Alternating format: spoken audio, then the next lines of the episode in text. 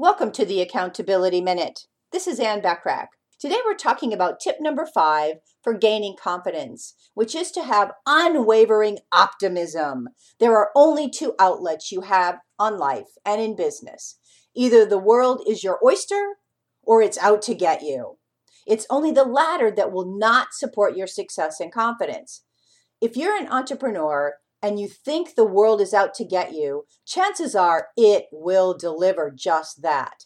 Your perception is everything. Having an unwavering optimism will constantly be fed creative ideas to increase your success.